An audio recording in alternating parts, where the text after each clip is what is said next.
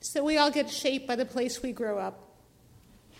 And I grew up on a decent sized piece of land in the Hudson Valley with a flower garden, a vegetable garden, a blackberry bush, pine trees, and a creek. And although I went to school and learned about civilization like everybody else, when I was at home, I was a child of nature. I used a forked birch tree as my secret entrance to the woods and played house in a nest of pine needles. My parents were gardeners, and they taught me many lessons about the human relationship to the earth. I remember one lesson in particular from my father. I was once digging in the garden and I told my father that I had dirt on my hands. And my father looked up and said to me very sternly, That's not dirt, it's earth. And in that one exchange, I learned so much about what it means to respect the soil, a few inches of fertile dust that allow life to exist on this planet. My father's lesson really could have come from this parasha, Parasha Behar Bechukotai.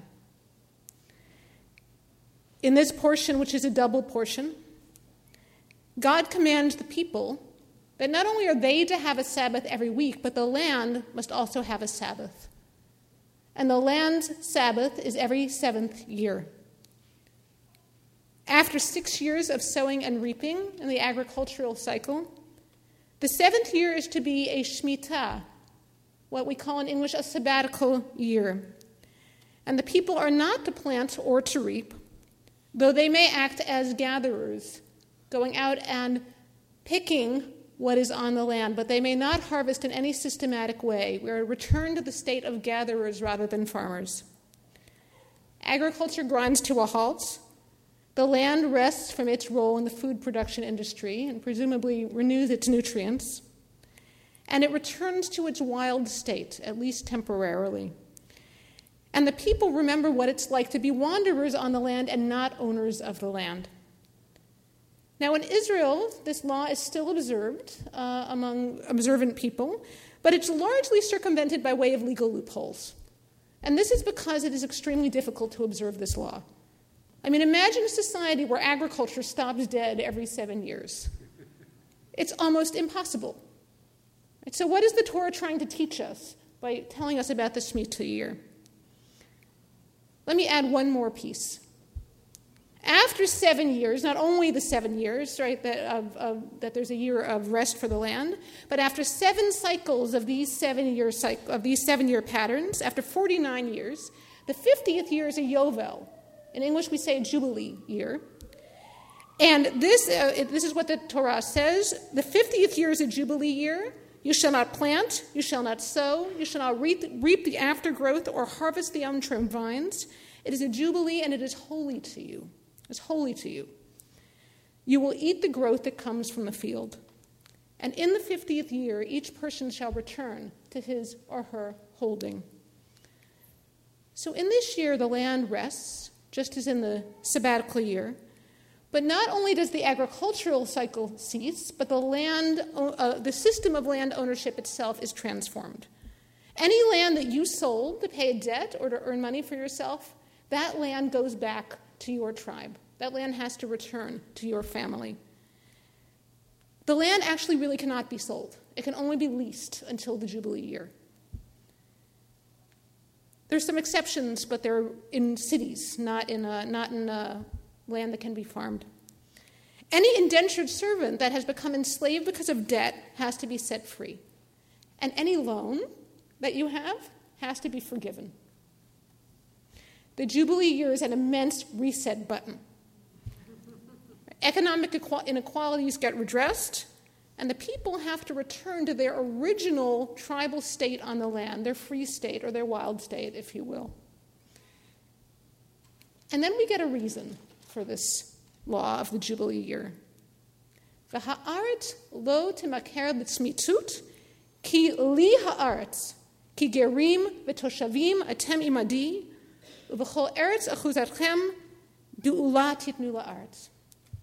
The land must not be sold in any permanent way, for the land is mine, and you are wanderers and temporary residents with me. And in all the lands of your holding, you must give redemption to the land. I want to say two things about this. The first thing is that the Torah says that our natural state is as wanderers. Right? We are to view ourselves as temporary residents on the land, which of course we are. Right? None of us is, uh, none of us is eternal. Uh, but that the land is to be viewed as a resource that belongs to God, not as a commodity that belongs to us. The second thing I want to note about this is that the land requires redemption. Now, what does that mean? Now, when people require redemption, it means they've been sold into slavery or they've been sent into exile and they are to be brought back. When the land requires redemption, it means restoration to its state right, of fertility and connection to God. And how does this redemption get accomplished? The land has to be fallow. Right? It needs this period of rest, which is also a period of temporary wildness, in order to be whole. And this process of re entering that state of rest and fallowness is holy, just like the temple. The Jubilee is a massive temple in time. Right? Heschel taught that the Shabbat is a temple in time. The Jubilee is a year long temple in time. It's a time when all space becomes sacred space that is owned by God. So there are some practical uh, implications uh, for this. I'll talk about the spiritual ones in a minute, but practically, the necessity of having fallow space on our planet cannot be overstated.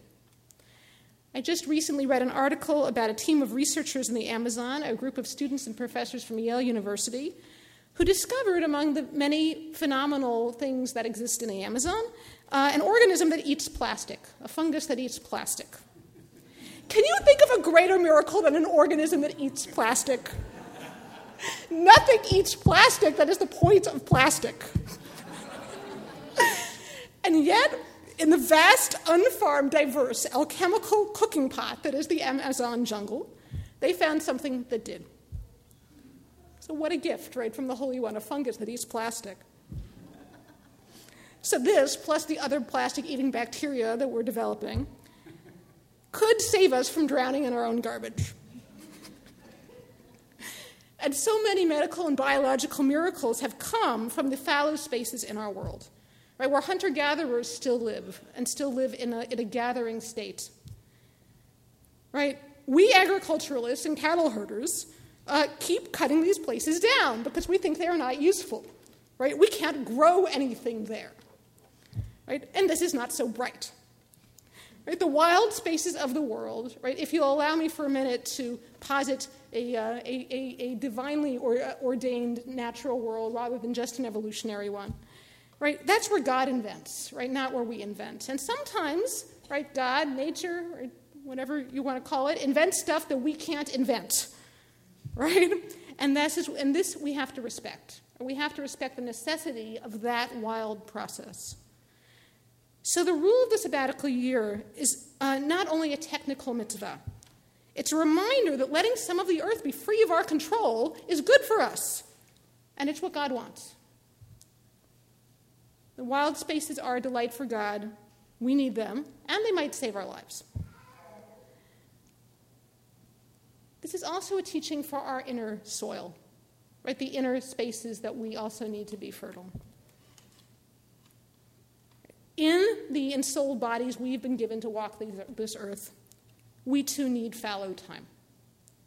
Right? We also need to stop our own cycles of planting and harvest, of work, right? Of the things that we do to keep ourselves alive and give ourselves the lives that we have, make ourselves produce we need to give ourselves true rest. Because true rest is play. Right? That's where the creativity happens. True rest, true rest is discovering the wild self. Right? That self of dreams and visions and prayers. The self where God invents, not us. And I can't help but think of the artist and author Maurice Sendak of blessed memory, who died this week, and who taught so many of us about the importance of being among wild things for a while right? Before we have to go home for dinner. We too need to go back to our original owner and our original state, right? And our original owner is not our employer or our customers or even our beloved family and friends. right? Our original, uh, the one to whom we are responsible is the Holy Blessed One. And just like the earth, right, and just like the indentured servants of the biblical period, we need to free ourselves of the servitude of our assumptions and routines. And remember that the messy stuff inside us is not dirt, it's earth. And earth grows things. I want to suggest that there's also an even greater mystery in this law. The freeing of the land and its inhabitants is not only a matter of ethics, and it's not only a matter of survival, and it's not only a matter of self discovery, it's also a matter of quantum physics. You can't own land. The topsoil of this planet is not a thing. It is a life giving mystery permeated with water and air and life, and you can't own space. Space is full of atoms that are mostly nothing. It is an immensely potential, um, fertile emptiness. And you can't own souls. And what we call ownership and control and inheritance and commerce is really stewardship. And the Torah is teaching us that in all of our interactions with our all physical entities, including the earth, need to be touched by humility and by holiness. So I want to offer us one quote um, from the Kabbalistic literature from the Alter Rebbe, Reb Shneur Zalman, uh, who was the writer of the mystical work known as the Tanya. And he has a teaching that I've been thinking about ever since I heard it. And he writes that the radiance of the divine manifests its power and ability in the element of the earth immensely, more strength than even uh, the hosts of heaven. And what I take this to mean is that all things uh, emanate divine radiance, but the soil itself, the physical earth, which the Kabbalists thought was the farthest thing from God, the Godhead, all, but they also say that this earth has an extra portion of the divine radiance. Why? Because all the divine energy falls into it. it. Can't get any lower, right? So it all falls into the earth, and that's why the earth grows things. And the Alter Rebbe goes on to say this is why the earth can make something from nothing, right? Um, it makes plants and trees from the creative power it possesses, which is an overspill from uh, the divine. The earth, what I mean, this is an extraordinary radical text, and the earth is like God. Right? The earth can make space for creation to happen. You put a seed in it, and it grows. And that's, that's, that's divine. And we're all part of that sacred economy. And when we rest, and when we allow the earth and us to be in that state where we can work and be fallow, where we can right, be in control and when we can let go of control. We become part of that sacred economy. And um, we have that opportunity to feel the radiance that's inherent in the physical. Marcia Falk wrote in her liturgical creative translation of the Shema The divine abounds everywhere and dwells in everything. The many are one. And this is really what my experience has been when I'm able to open to the radiance of the earth uh, in its holiness. Um, you can lie down and you can feel it, right? You can feel that this is the planet that's holding us up, right? This is the physical body that God has given to nurture and, and care for us, and how beautiful that we have it, and how responsible we are to take care of it.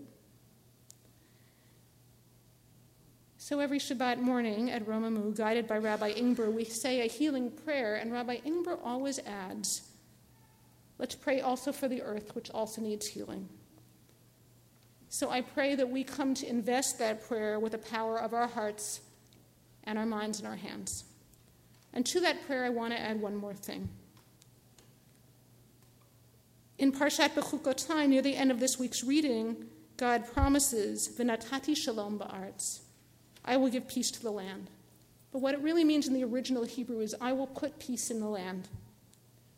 And the peace is there in the soil, in its power to create and sustain, in, its, in the fact that we can't divide it up. I pray that when we encounter the soil, which is also the body and which is also the world, may we feel that power to create and sustain and not divide ourselves from one another. And when we encounter the earth, the soil, the body, and the world, may we see not dirt, but earth.